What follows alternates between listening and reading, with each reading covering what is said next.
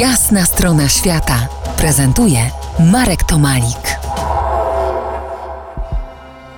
Dzień dobry, Piotrze. Witam serdecznie. Po jasnej stronie świata profesor Piotr Kłodkowski, były ambasador Rzeczpospolitej w Indiach, laureat nagród imienia Beaty Pawlak i Józefa Tischnera, autor książki Imperium Boga Hanumana, czyli Indie w trzech odsłonach. Także wykładowca w Katedrze Porównawczych Studiów Cywilizacji Uniwersytetu Jagiellońskiego. Kontynuujemy cykl Cztery Strony Indii. Dziś trzecia odsłona, czyli ta trzecia strona Indii. Hinduizm. Spróbujmy się zbliżyć do matki wszech religii, ale wejdziemy tam nietypowo oknem młodej Polski. Tym oknem będzie dla nas Stefan Norblin, wywodzący się z Polski artysta plastyk. Zaskakujące wydaje się być połączenie młodopolskiego artysty z dalekimi wtedy Indiami.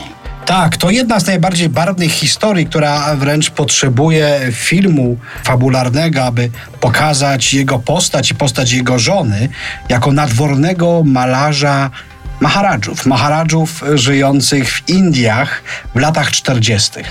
E, Stefan Norbin oczywiście był bardzo dobrze znany w okresie międzywojennym. E, malował e, postacie najwybitniejszych polityków, biznesmenów, przedsiębiorców. E, po wybuchu II wojny światowej e, opuszcza Polskę i do końca nie wiemy, ale najprawdopodobniej przez Rumunię i Turcję trafia do Iraku.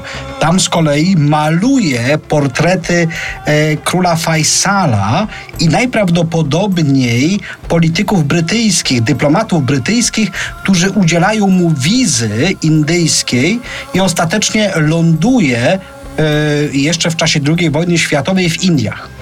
E, ta jego trasa nie jest dobrze znana. W każdym razie wiemy cokolwiek e, z prasy indyjskiej owego czasu, że Stefan Norblin ma wystąpienie i pierwszą swoją wystawę dzieł właśnie na terenie Bombaju. Trafiając do Indii, Norblin musiał już y, chyba dobrze poruszać się w świecie tamtej kultury. Co ciekawe, młoda Polska bardzo mocno czerpała ze sztuki wschodu, bo to właśnie wtedy przetłumaczono na polski hinduistyczne poematy epickie Ramajane i Mahabharatę. Być może to było tym ożywczym paliwem młodej Polski, jak uważasz?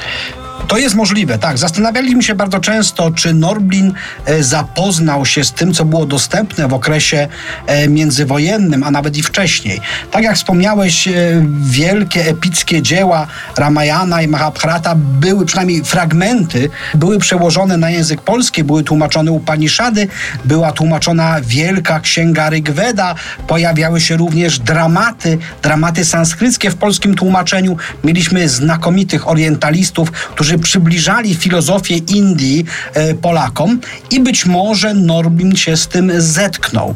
Chociaż kiedy dotarł do Indii, najprawdopodobniej musiał, i to jest moje sformułowanie, poznać własnego guru, który go wprowadził w tajniki sztuki indyjskiej. Do artystycznej postaci Stefana Norblina wrócimy za kilka chwil wypełnionych muzyką RMF Classic. Zostańcie z nami po jasnej stronie świata. To jest jasna strona świata w RMS Classic.